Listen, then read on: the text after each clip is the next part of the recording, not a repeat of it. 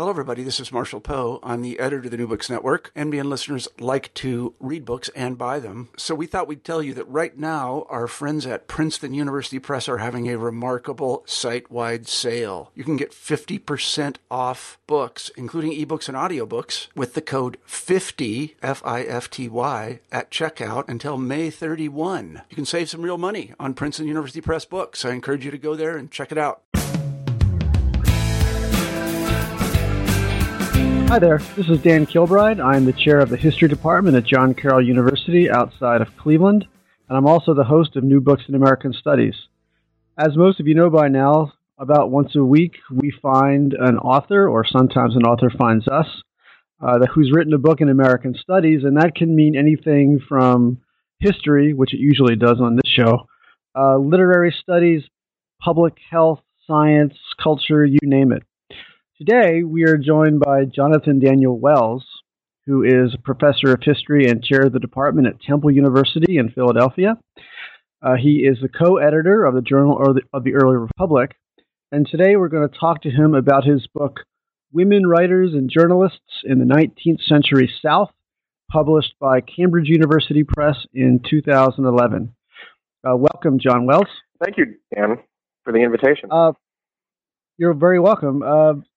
I have a special soft spot in my heart for Southern history, um, and uh, so I guess as a statement of personal prejudice, take it for what it's worth. But I think Southern history is and has been for a long time one of the uh, most exciting, well-grounded, and less crazy areas of history writing. Uh, I think uh, some of the scholarship on Southern history is absolutely fantastic. Certainly, we'd say that about slavery studies.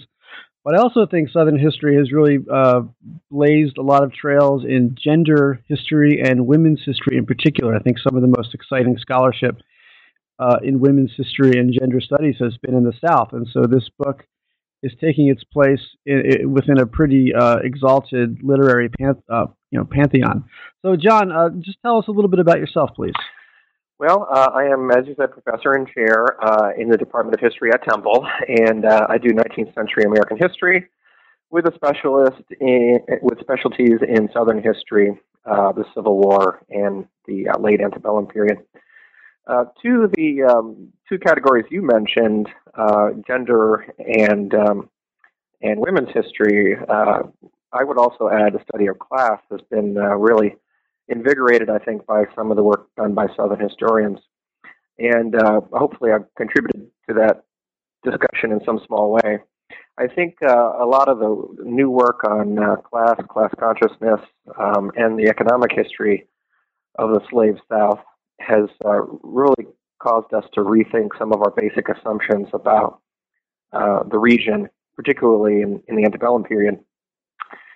And my first book, which was called The Origins of the Southern Middle Class, uh, touched on that issue. And then uh, this uh, second book, the second monograph on women writers and journalists in the region, uh, grew out of that, that first project. One of the things I like to ask when I when I talk about uh, when I talk to authors who have when we're discussing their second or third book is what's there's there's almost always a relationship between that first book and a second book. Uh, is there one here, and how did you get from the Southern middle class to women writers?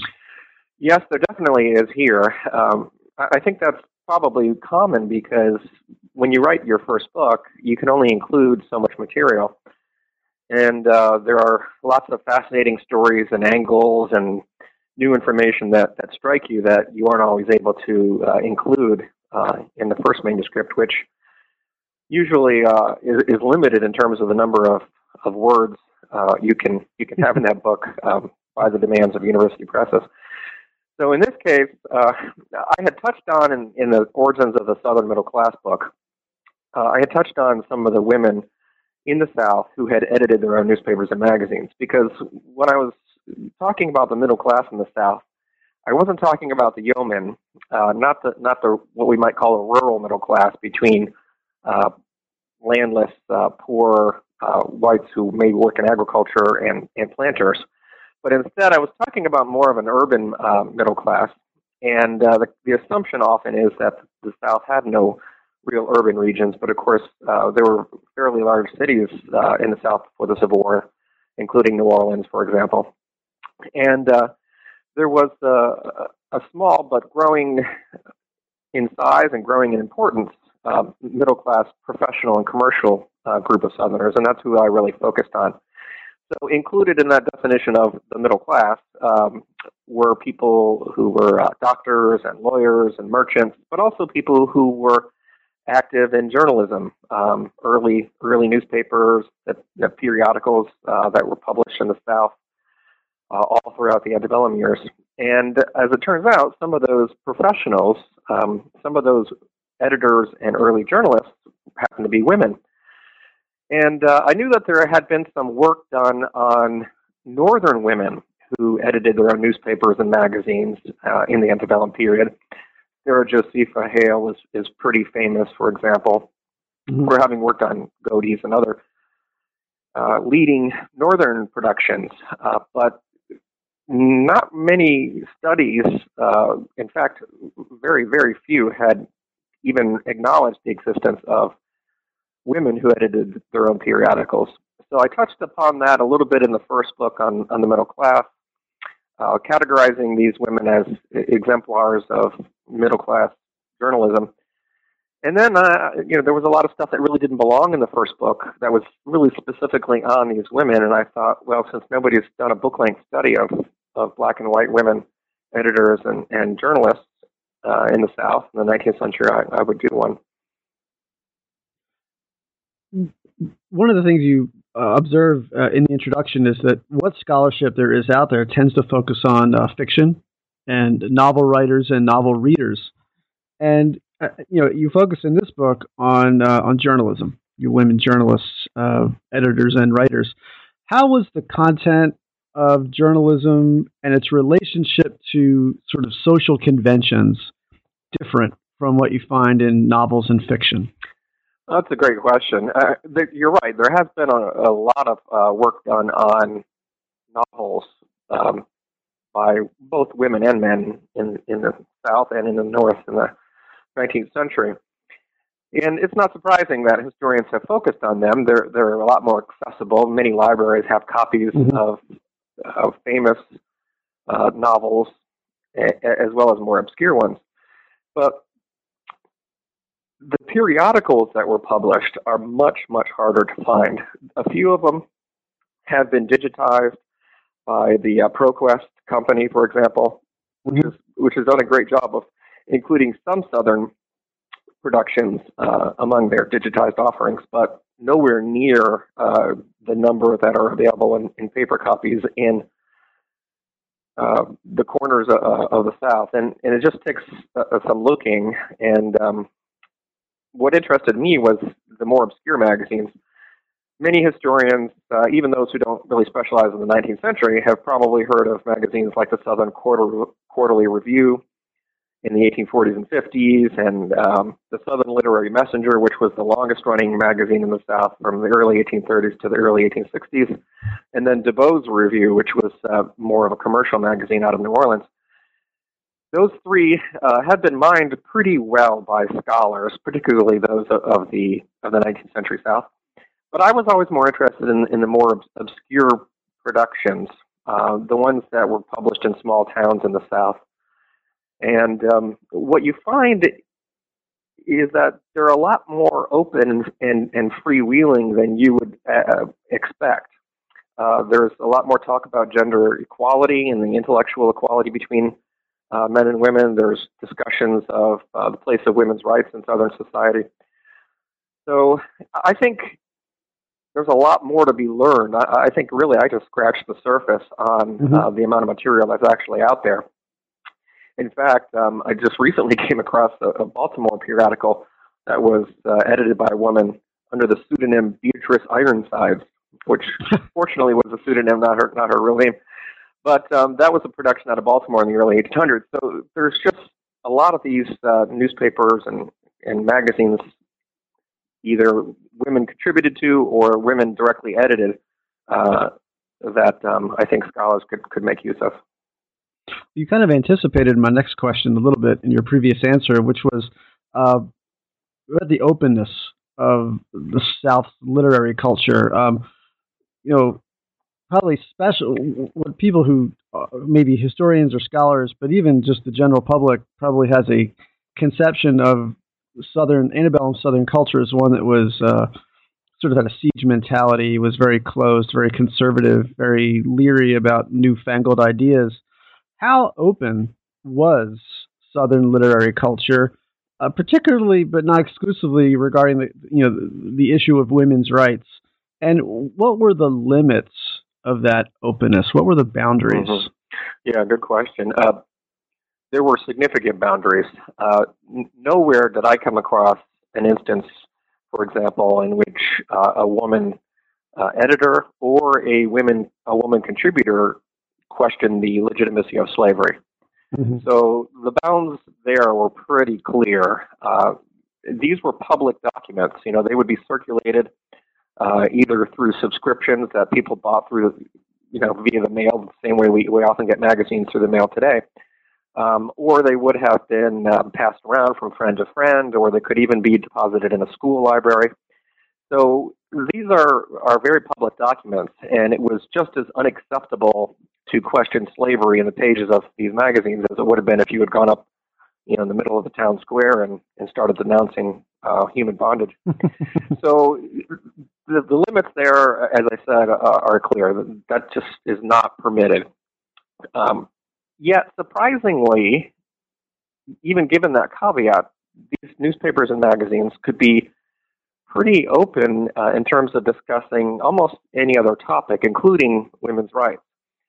And um, while there was no Seneca Falls uh, equivalent uh, in the South, there were a number of women who took public stances through these magazines um, uh, against um, gender inequality. Rebecca Hicks, for example, was a was a woman who edited a, newspaper uh, near Petersburg, Virginia, called the Kaleidoscope in the, in the middle of the 1850s, and this weekly uh, periodical was about as bold an advocate of uh, gender equality and women's rights as you would have seen uh, in in a standard northern publication that uh, advocated similar ideas. So it, it, it, seems to have been permitted. Um, I'm, I'm, not sure you could argue that it was popular, but it seems to be it had been tolerated. Uh, the fact that these women were um, articulating their their radical views on gender equality. Could, is there a possible explanation for this? And is it true that generally, you know, women readers would read periodicals intended for women but also general magazines like the Southern Quarterly Review, the Southern Literary Messenger. But it, it was probably unlikely that men would read magazines aimed at women. Is that right, or am I wrong about that? No, I, I think generally that's true. If if a magazine had woman in the title or ladies, like for example, there was a ladies' companion um, that was published in the South, then uh, that was pretty clearly targeted at a female only audience. Mm-hmm. Um, but we know that uh, women also read magazines like the Southern Quarterly Review because Louisa McCord, who was uh, fairly conservative, actually very conservative, South Carolina woman, uh, wrote for that magazine. So you know we, we know that she was she was engaged with it.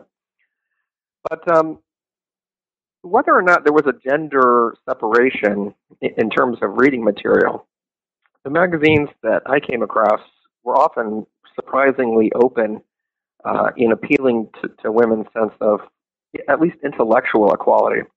Mm-hmm. And what I argue in the book is that they started off with uh, these claims to intellectual equality, ma- making the argument that women were just as adept at mathematics or astronomy or uh, any other what you might call the sciences the, or, or math um, as men were, but they just hadn't been given the kind of opportunities uh, for education in those fields that men had been and they, they begin with these discussions of um, gender intellectual equality, and that becomes the basis for their arguments for political equality in the South um, by the end of the 1800s. Mm-hmm. Uh, this book makes some interesting uh, arguments about uh, similarities and differences in the antebellum and postbellum decades, but the question I want to ask you now is restricted to the pre-Civil War era. And that was uh, what did women journalists do, uh, if anything, besides journalism? In other words, could a woman practice journalism and make a living? Or most of these women writers and editors doing this as a supplement to an income uh, or as a uh, as a very time intensive hobby? You know, uh, as a related question, how did one become an editor uh, of a newspaper or magazine before the Civil War? There were all different kinds of ways in which women became editors. Uh, sometimes they became editors by default. For example, uh, Frances Bumpass was um, a woman who edited a newspaper, sort of newspaper and magazine kind of combination. Oftentimes, there weren't the hard and fast uh, separation between a newspaper and a, and a, magazine that we have today. But in this particular case, uh, her husband passed away. He was the editor of the Weekly Message in Greensboro, and uh, because they had she had children to support, she was a widow. Uh, she had little choice but to try and continue the magazine slash newspaper uh, on her own and that ha- that happened uh, fairly fairly often. It happened to Sarah Sarah Hillhouse early on in, in Georgia in the late, late colonial period.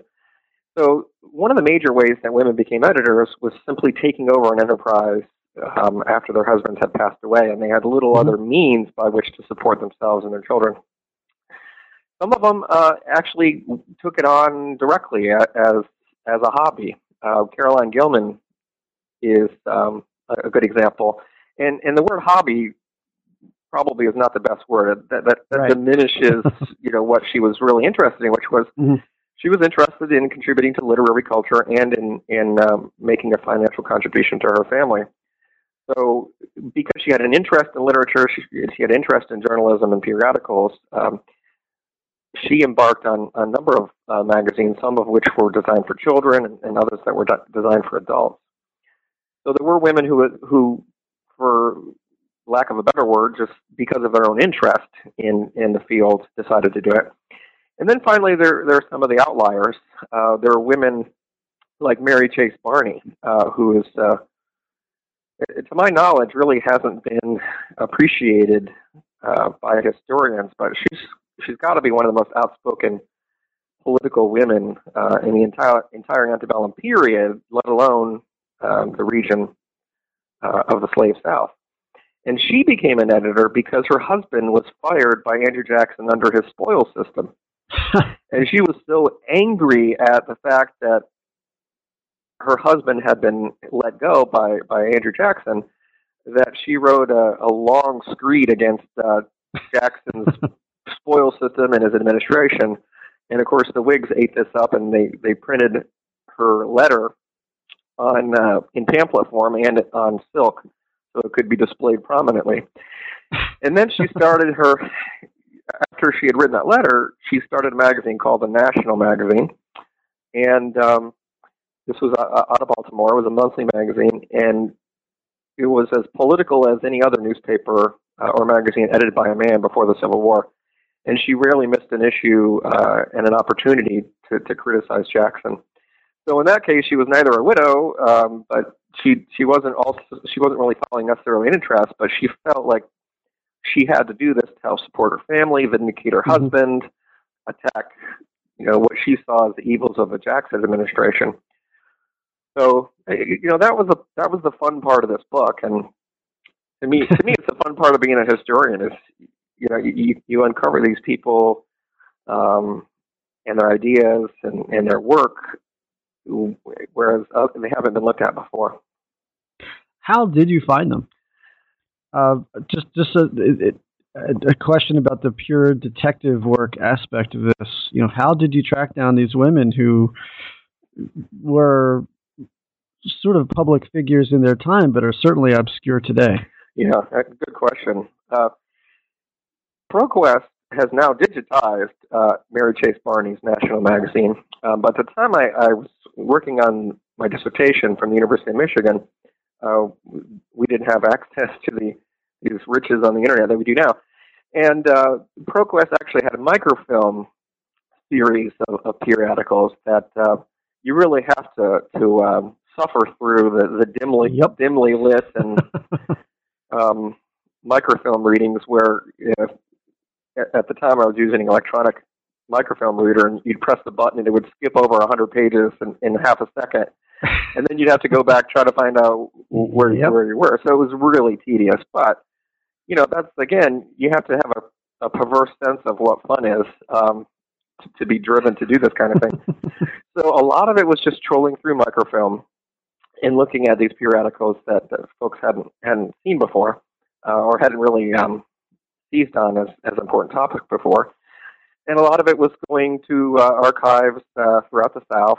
Um, the archive in uh, University of North Carolina, Chapel Hill, at the at the uh, Wilson Library is very well known, the Southern Historical Collection. Um, but also the Perkins Library at Duke had a lot of pretty obscure magazines. Um, and even the Clements Library at the University of Michigan had a really obscure magazine called the Southern, and and was published in Tennessee in in 1841, 1842, which turned out to be really useful because there was this long-standing debate over gender equality that stretched over issues over six months. Wow. And that, you know, that happened to be deposited by somebody, you know, God knows when or how, uh, at the University of Michigan.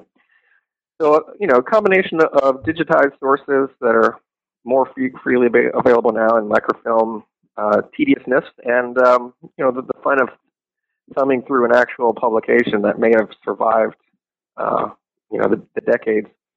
That, that's that's how I tracked down these women. But the truth is, uh, it was hard to get even basic biographical information on some of these women. Um, sometimes they changed their last names because they were married Mhm, two or 3 mhm. times, um, and, and oftentimes, you know, they didn't appear in uh, New York Times obituaries or national biographies or, or any of the other sources that we can often turn to to discover the details of, of an individual's life. And so um, it really was was hard sometimes to get some information on these people. I'll say just finally on the, on this topic, there were in the middle of the 19th century a few collections of uh, women's poetry and, and women's essays that were published, and um, sometimes you could find out information about pretty obscure women uh, who who are obscure now, but back in the 1840s or 50s, for example, might have been better known, and so would have been included in an anthology. Right, Um, But you know, e- even then, it was just usually a, a cursory paragraph introduction and saying this woman hails from Savannah, or Right. you know, not not much to go on. So Mhm. I think I think if anybody was interested in in this further, I think there's still plenty of room to to do some more work on these these women. Your answer brought back some just really disturbing memories of me spending just beautiful summer days in a dark room at the University of Florida Library, uh, just staring at microfilm. Good grief. Uh, it's a lot of frisbee and probably good times vitamin D that I wasted in the in those rooms. Yeah, like Um, I said, you have to have a, a fairly perverse idea of what fun is, um, Yeah. and you know you have to be driven to appreciate these these obscure characters and, and you know think that you're doing something worthy of all the time you put into it. Yeah, it helps. Uh, another thing you address in your book that may uh, contradict some sort of uh, conventional wisdom just that's out in the air is the is the differences between the North and the South. You know, uh, people have a sort of general idea that the North and the South they fought a civil war. They must have been very different, you know, culturally, politically, socially. Uh, and one of the things you do in your book is challenge uh, some of the ways in which uh, we conventionally think of the North and South as being different. How do you do that? Well, uh, there were certainly significant differences between the North and the South, and, and the most obvious and, and of paramount significance is the existence of slavery. And in that sense, Southerners, white Southerners, really did kind of intellectually circle the wagons. As I mentioned earlier, it was just not permitted uh, to to question slavery. And there's no no real indication that any of these women uh, I write about, or, or many many people in the South generally, uh, were willing to question the, the legitimacy of slavery, um, with or without you know making it public. So the differences are important. Uh, to be sure. And, and I think you can't really understand the coming of the Civil War without understanding the significant significance of slavery.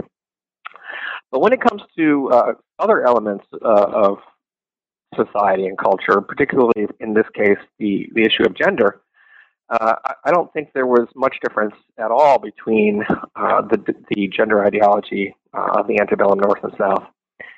And um, I mean, if you wanted to emphasize difference, uh, you would say, you know, well, look at the Seneca Falls meeting in 1848 and the Seneca Falls Declaration, and you have these these uh, focal women um, before the Civil War in the North, and and that's true. And while, at least so far, we haven't uncovered a, a similar instance of women gathering in a kind of convention format like the Seneca Falls Convention, nonetheless, one of the major, I hope, uh, contributions of my book is to show that there were women who were just as bold uh, in their advocacy of, of gender equality as anybody in the North. And it shouldn't be surprising because it's not as if the North and the South lived in entirely separate, walled off societies. Um, the late, Gen- late uh, Elizabeth Fox Genovese has, has a very well known book called Within the Plantation Household, in which she makes the case uh, for gender differences between the North and the South. Um, the North, of course, having experienced the separation of home and work, uh, leaving women to sort of inherit the domestic sphere while men went to politics and, and work outside the home. And Elizabeth, the, the late Elizabeth Fox Genovese argues that in the South, the course of plantation was home and work combined. Um, so there wasn't that separation of of gender ideology. But that would assume that the only the only aspects of, of existence that women on plantations would have been would have been uh, exposed to was those in their immediate surroundings. Mm-hmm. And we know uh, that women in the South, whether they were plantation mistresses, whether they were uh, middle class or upper middle class wives of professionals, um, and whether they lived in towns or whether they lived in rural areas, uh, actively read magazines, novels, newspapers that were published in the North. And we know this uh, in a couple of different ways. One is that uh, women, uh, Southern readers, often remarked on uh, their reading, whether it was uh, the latest production from James Fenimore Cooper or Washington Irving or Melville or whatever. Uh, they would remark on, on their reading in the in their diaries and in their letters, and we have numerous examples of that. But we also know that uh, Southerners, white Southerners, from rural areas to small towns to big cities, uh, subscribed in, in, surprisingly large numbers to Northern periodicals. And uh, the postal records that we have uh, remaining in archives uh, across across the country testify to the fact that um, if you were a, a Southern woman, say in um, Charleston, South Carolina, before the Civil War, you might subscribe to Southern Quarterly Review, you might subscribe to Godey's, you might subscribe to the Saturday Evening Post, or a couple other magazines, newspapers, other periodicals that that mixed um, northern and southern uh, productions. So the, the, short answer is that women were being ex- exposed to all kinds of ideas coming from all over the place, and that's not even to mention uh, the substantial interest in European productions, which I know is mm-hmm. near and dear to your heart, Dan. That's right. Um, but uh, you know, the Edinburgh Review was was very well known and famous. Um, I just finished an article on Charles Dickens and the way in which he his novels and his periodicals were widely read by Southerners. So, at bottom, there's a lot more of an interchange um, intellectually between North and South uh, than I think historians have, have assumed. Good. Well, we'll have to. I'll make a mental note. We'll have to talk about Dickens uh, at another time because I just finished an article too where I talked a lot about Dickens. So, oh, okay. Um, I have two questions to spin off the last answer you gave. First of all, you observed that Southerners read a lot of Northern published magazines like Godey's uh, North American Review and so forth. Mm-hmm. Did, to your knowledge, did Northerners read Southern magazines like the Southern Quarterly Review? Yes, they did. Um, they they often didn't think they were up to par uh, with with Northern productions.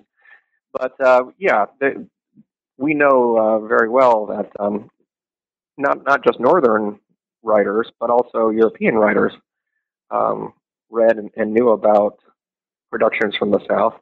There's a letter from Dickens uh, in which, right before he comes to America, which he acknowledges having read the Southern Quarterly Review and you know says that he hopes to meet the editor when he when he comes to the United. States, which never happens, of course, because Dickens doesn't go for the South in Richmond. Right. But yes, I mean the answer to your question is that there's there's a tremendous exchange of periodicals going on all across the country, which we haven't really mapped out and we haven't really uh, appreciated, I don't think, to its full extent. But it means that uh, you know the sections knew exactly what the other other was doing, and mm-hmm. because uh, for the most part you could exchange magazines for free. Yeah. For example, if you, you edited a, a newspaper or a magazine and I edited one, we, you know, we could exchange them free of charge for the postal system, and then you know we could acknowledge each other's um, each other's um, endeavors. So that that kind of uh, spurred on this exchange uh, as well. Another question regarding uh, detective work, and you know it, it's so impressive uh, the way that you found these you know very obscure magazines like the Southern, which just happened to be by the grace of God at University of Michigan Library. I think one of the really impressive parts of this book is where you discuss what people read and how they reflected on what they read. Uh, and many of these uh, observations are culled from the private diaries and letters, uh, almost all of which are unpublished, uh, existing, you know, in one place in manuscript libraries. Uh, how did you find uh, individuals' reflections on what they read? Did this just require reading just reams and reams of letters and diaries and hoping to find that needle in the haystack? Um, oftentimes, yes. So, first of all, I appreciate your, your kind words about the research, but you know, um, I relied heavily on finding aids, which uh, are the are the lifesaver for many a historian. And um, oftentimes in the in the finding aids, um, a librarian would have, have noted, um, you know, th- this woman in her diary comments on having read Melville and Emerson, for example. And then I would I would go, and sometimes it was just a, you know, a list of what they had been reading recently, or, or really a cursory uh, men- mm-hmm. mentioning, which wasn't particularly helpful, other than just to to sort of reassert the importance of this intellectual exchange between North and the South. But other times it was a, it was more extensive, and um, women commented on uh, their favorite authors and why they were their favorite authors or people they didn't particularly appreciate. So, yeah, it was it was um, many years of uh, going through the archives and looking at finding aids and, and sometimes taking a shot in the dark at a diary that didn't have a finding aid, but nonetheless, you know, looked like it was more than a um, a listing of of temperatures for the day, uh, which sometimes you know it takes up a lot of diary. I, I remember also going I think this was at the historical uh, collection in New Orleans. Uh, really, it looked like a promising diary from a woman uh, before the Civil War, and it was just this unbelievably detailed uh, account of what her son was doing.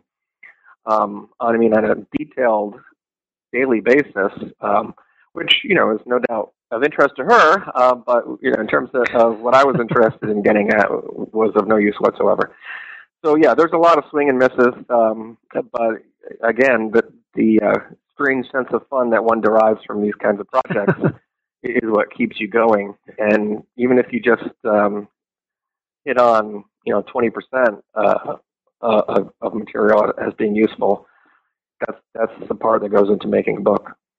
Yeah, it's a lot like baseball. If you're hitting 250, you're doing okay. Absolutely. Um, uh, one of the topics you touch on in your book is education, uh, which is obviously related to reading and, and writing and so forth.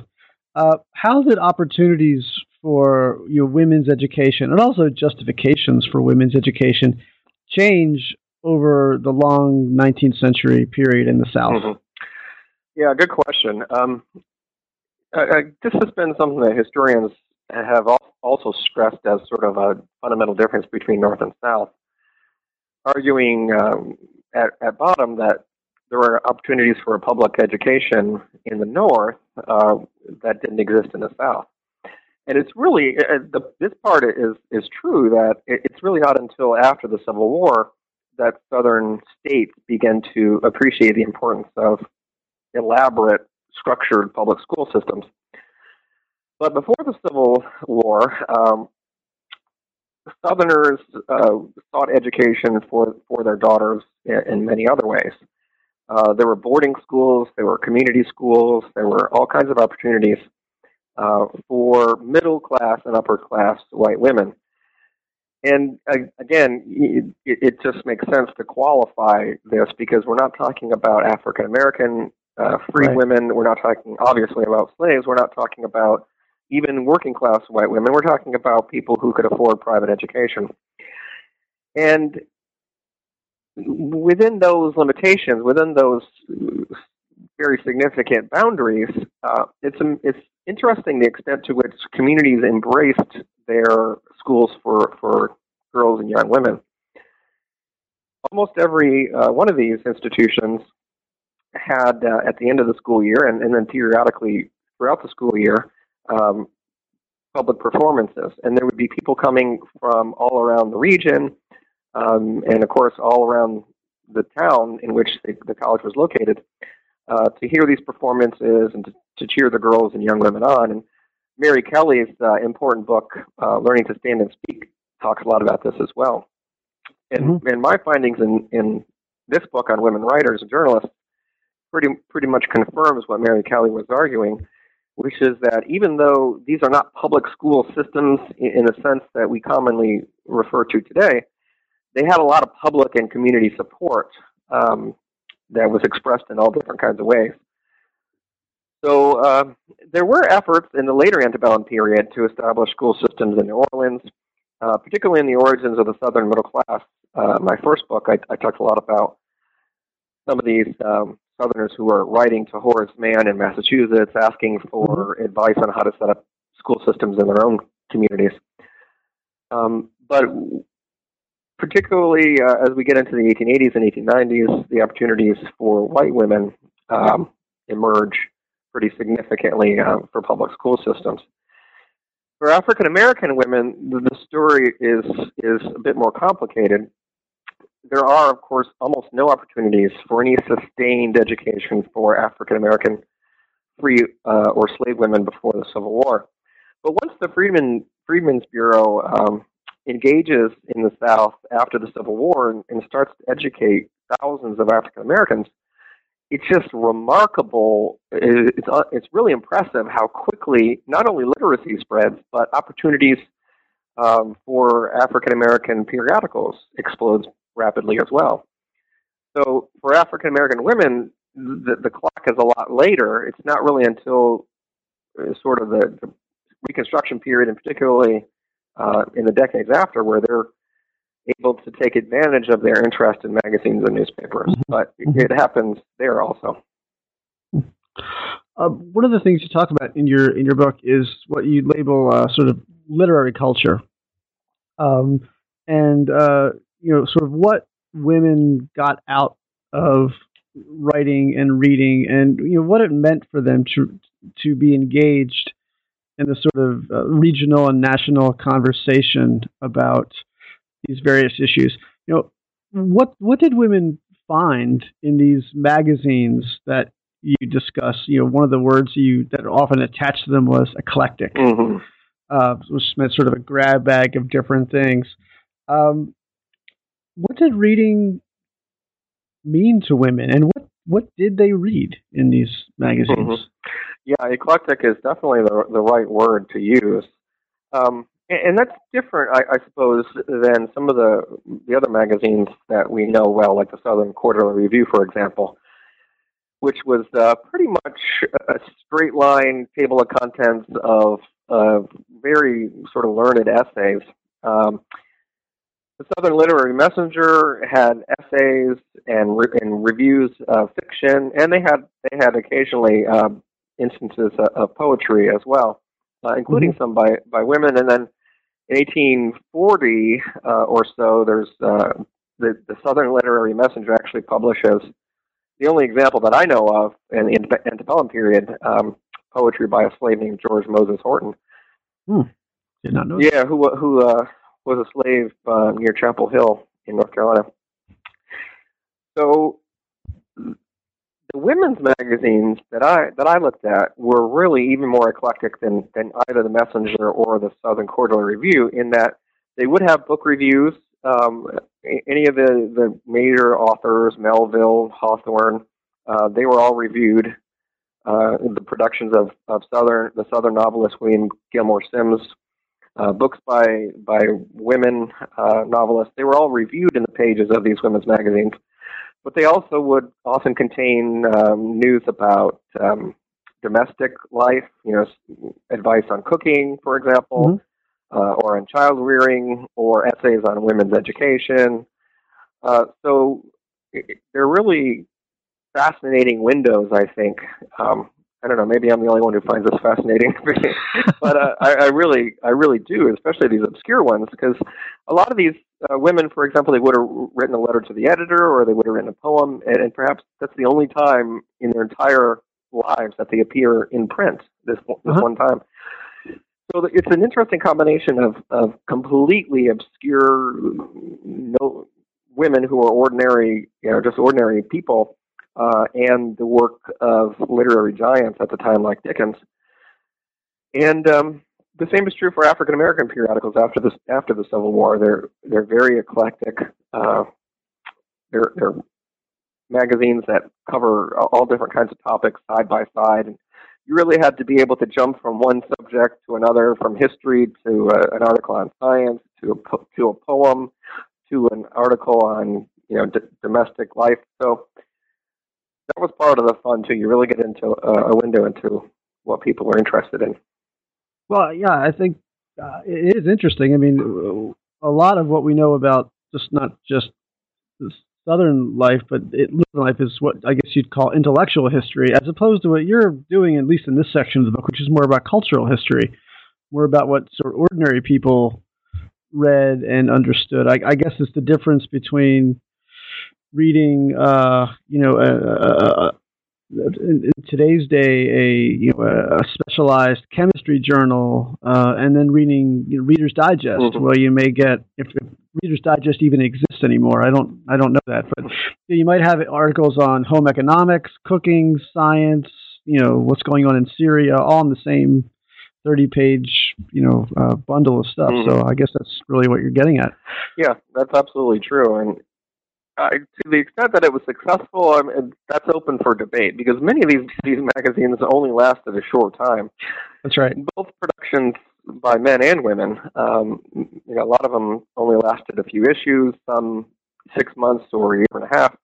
Mm-hmm. So some of these are, are, are magazines that did not, I'm sure, get a, a wide readership. And, and one of the problems is for all for all historians talk about Southern honor, uh, very and you see it in the pages of these magazines. Please pay. Yeah, exactly. Please from the editors to, to pay your damn subscription. Um, and apparently that was a real problem, not just in women's magazines, but in you know for periodicals all across the board. True in the North as well, as you point out, though, right? I yeah. mean, you know, we, we tend to think of the South is you know, again it's got this reputation as this sort of anti-intellectual culture, and one of the pieces of evidence is always dragged out is all those cries from editors, you know, pay up your subscription. But the same is going true in the North. I mean, there are plenty of examples of periodicals that last a couple of months or a year because they just can't make it work. Yeah, absolutely. Uh, how did women authors and editors deal with the dilemma of celebrity?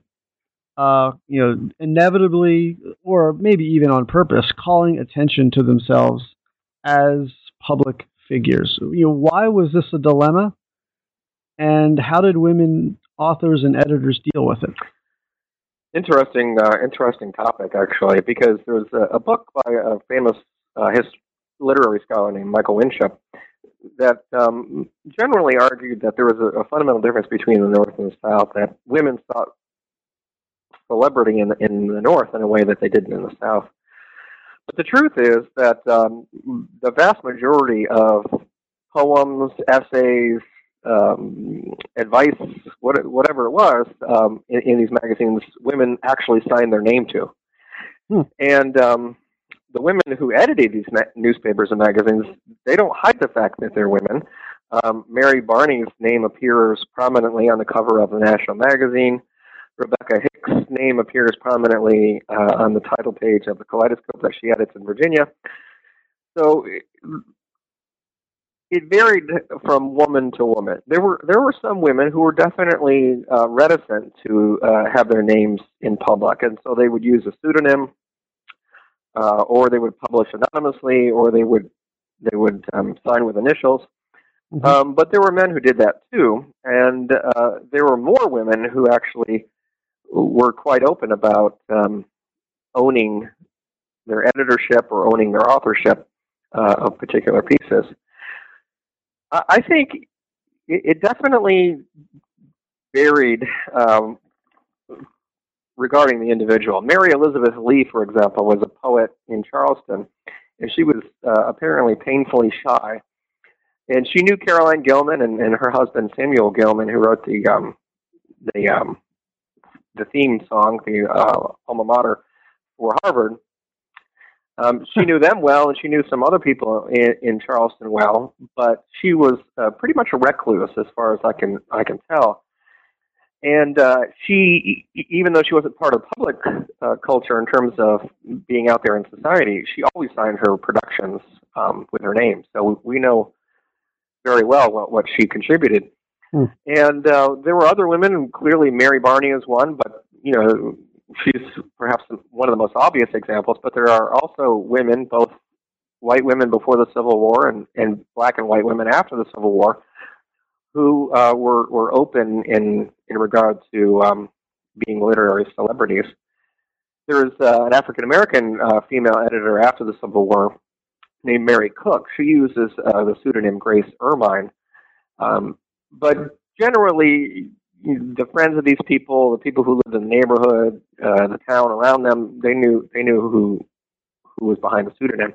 Um, and then there were other African American women who were openly um, putting putting their names on these productions. So it's not true uh, that there was a fundamental difference between North and South in regard to women's reluctance uh, to embrace a literary reputation. Okay. Uh, about the Civil War, uh, what opportunities did it provide for white and black women in the South to publish, to edit, uh, and what did they do with those opportunities?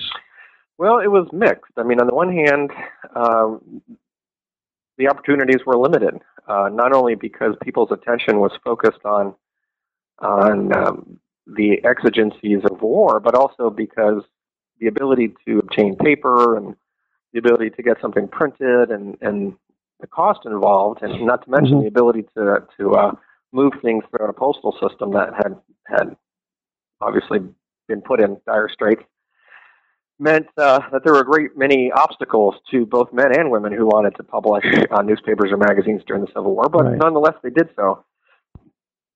Some of them uh, at at uh, great personal uh, commitment or cost. Uh, the first uh, African American production that we know in the South uh, is called The Union, or uh, it was also printed in, in French. It was called La Union uh, out of New Orleans. It was it was a bilingual paper, and um, it's uh, I don't know very many people who, who have looked at this either. there's a, a, a well-known book by a woman named Penelope Bullock and, and some others who have looked at African American press associations and, and the history of early African American journalism in the South who have noted this, but I don't think anybody's done uh, an in-depth study of these kinds of productions. So that that came out in about like 1862, 1863, and so despite the obstacles, and uh, which, as I said, there were many, uh, there were women, both black and white women, who who did start magazines during during the Civil War. Most of them were short-lived. Most of them lasted only an issue or you know a dozen issues. Mm-hmm. But mm-hmm. again, that was true. that was true of the period yep. before the war as well. Uh, you know, in American history, we tend to uh, periodize. Uh, the Civil War is you know, obvious. It's a watershed. That's not going to surprise anybody. Um, but sometimes those periods work better for some areas of history than for others. Uh, well, and one thing we, we call the South in this later period is the New South. Um, what was new about the literary landscape for women in the New South, and what wasn't new? I mean, so in other words, to what extent was the Civil War really a watershed in for uh, for literary-minded women in the South, and to what extent was it not? Well, in terms of continuity across the century, um, there were white women who were active all, all in every decade uh, as editors of, of, periodicals. So, in, in, that sense, there's there's a lot of similarity, and in some ways, the women of the antebellum period, the white women who edited their own periodicals, were even more outspoken uh, than their sisters who became editors later on in the century. But there's a, a tremendous difference between pre-war and post-war South in regard to African American women's contributions. Right. Mm-hmm. Um, as I said, you know, before the Civil War, there are northern productions, as we know, um, Frederick Douglass's paper and others.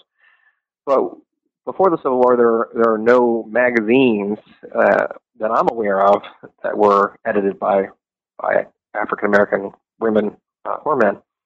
And after the Civil War, we absolutely do see a watershed uh, moment because, as I said, the expansion of literacy, the the improved uh, abilities to operate openly, particularly in towns, um, mm-hmm.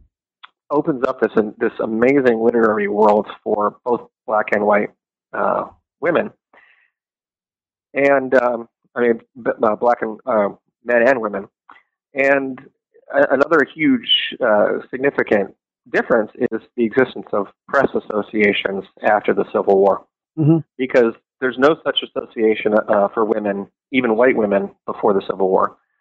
And um, by the time we get to 1870s and 1880s, not only are there uh, regional and national press associations uh, for both African American and, and, white women, but there are also a lot of them uh, state organizations that uh, are designed to provide an opportunity for female journalists to commiserate on, on unpaying subscribers or to um, compare notes um, or to improve the, the standards of the profession. And um, I, I wouldn't want to create a, a Whiggish in the historiographical sense of this sort of march to progress. Yeah. Um, but it's true uh, that there are a lot more opportunities for women who are interested in magazines and newspapers in the uh, late antebellum, uh, late um, 19th century than there were in the early 19th century. Right. Yeah. I mean, you're very careful in that epilogue to say, you know, this is not a Whiggish history of the progress of black and white women, uh, but certainly there was a lot of progress that was made in that in that uh, later period. Uh, one of the interesting sort of anecdotes you relate in this book is um, that in 1889, uh, two women, uh, Nellie Bly and Elizabeth Bisland, uh, made a uh, sort of a transatlantic race around the world. Mm-hmm. Uh, you know, to uh, sort of compete with the uh, around the world in 80 days phenomenon that was that was big at the time. what does their what do their travels around the world say about the environment for female professional journalists late in the 19th century? Mm-hmm. Well, I think it says that the opportunities were were much um, grander than they were in the early part of, of the 19, uh, 1800s. Early on in the book, I, I point out that there's uh, a couple of uh, young women in southern communities who aspire to be journalists, uh, but realizing that for the most part their dreams are just that, uh, that they won't have in reality an opportunity to become actual journalists, uh, they actually handwrite their own periodicals, and um, you know they draw a masthead and they they put a, a fake uh, price on it, and they put themselves on as editor, and they they they hand draw you know pretend advertisements, and um, it's sad because for many of these young women, that's that's really all it was an opportunity to in this limited fashion to um, express their creativity. but the opportunities um, in the South after the Civil War are, are much more dramatic.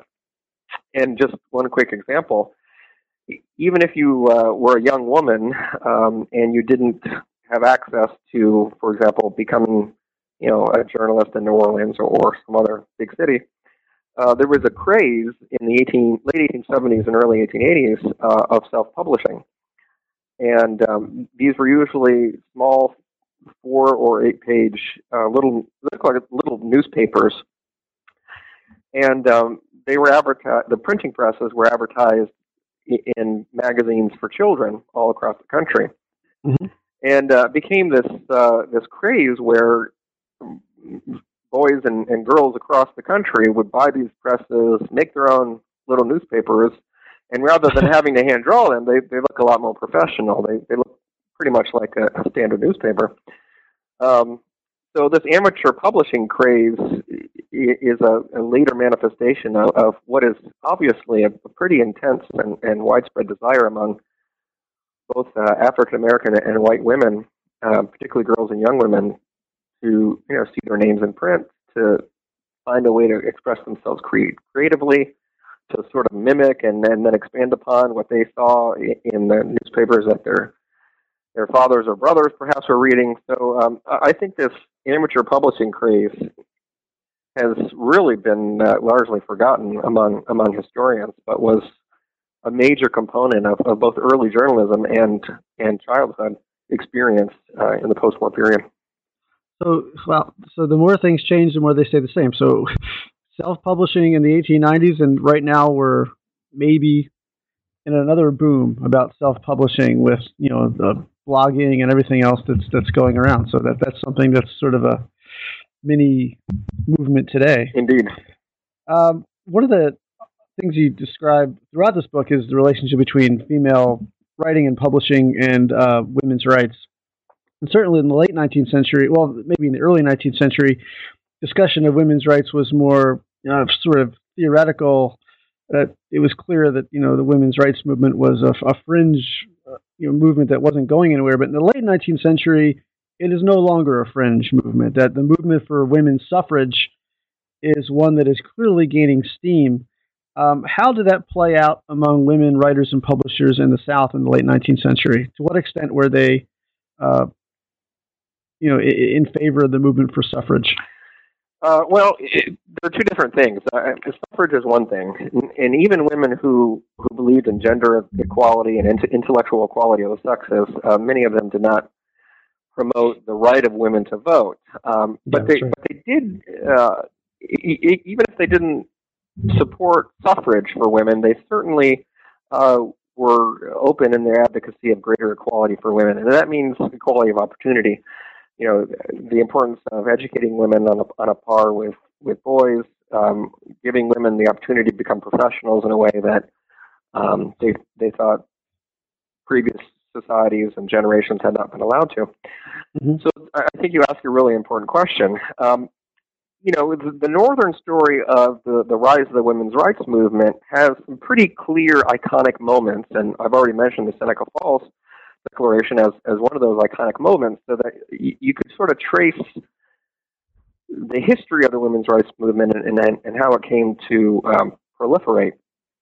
In the South, it, the story's been a little bit different because we don't have those kinds of iconic moments.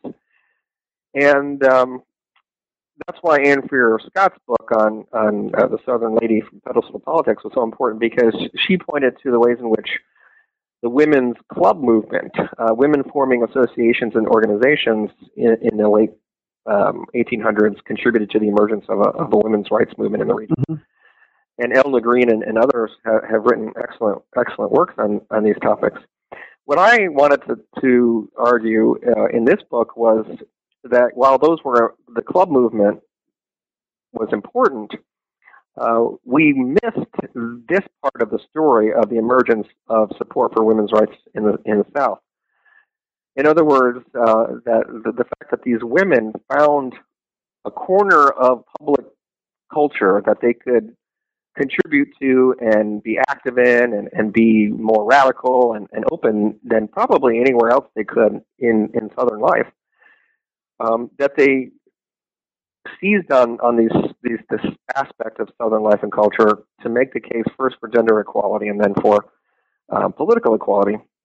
So I I really do think that the history of women's journalism in the South is an underappreciated contributor to the emergence of a women's rights movement in the region. Okay. So uh, we have taken up almost, I see, an hour of your time. Um, so I have one last question. I know you are a department chair of a big department, and you're the co-editor of an important journal. So you obviously are just sitting around, staring at the walls, just waiting for something to do. Uh, so what's next for you? yeah, it's, it's, definitely hard to, uh, to to be productive in your research with uh, those things going on. And I don't stare at the wall so much as I stare at my computer on email for countless hours of the day. But um, actually, uh, my my recent interests have taken me in the direction of uh, the history of, of the late antebellum North, particularly uh, the history of kidnapping and the fugitive slave crisis um, before the Civil War. So, I'm working on a on a on a project that addresses um, the the perilous nature of freedom for African Americans uh, who lived in northern northern communities like the one I live in in Philadelphia. So um, while while I, I'm I will always remain interested in, in Southern history, and, and hopefully we'll we'll continue to to publish books and articles in that field. Uh, lately, um, and this is the beauty of being a, a professor, is you can follow your, your own, particularly a professor with tenure, that you can follow, follow your own interests, and and um, mine have, have taken me to to northern communities of African Americans um, in the late antebellum period. Well, good, very, timely with the uh, release of Twelve Years a Slave. Yeah, it would have been more timely if I had started working on this a right. few years ago and, and actually right. had something, you know, to to publish right now. But but yes, well, theoretically, it, it's it's good timing. So hopefully, it'll be, be the beginning of a wave yeah. that you can just kind of ride in. Yeah, that would be uh, nice. royalty. we should all be so lucky. You should all be so lucky. Amen to that. Well, uh, John Wells, thanks so much for spending an hour with us. You're very welcome. Thanks for inviting me. So, once again, this is Dan Kilbride. I'm the editor and host of New Books in American Studies. We've been talking to John Wells about his book, Women Writers and Journalists in the 19th Century American South. You will find a button that will link you to the Amazon page of this book, and we urge everybody to throw John Wells some royalties. uh, Especially now that it's on paperback. Amen. Yeah, let's do that. Uh, so, John, thanks very much. And uh, everybody out there listening, we'll see you next week. So long.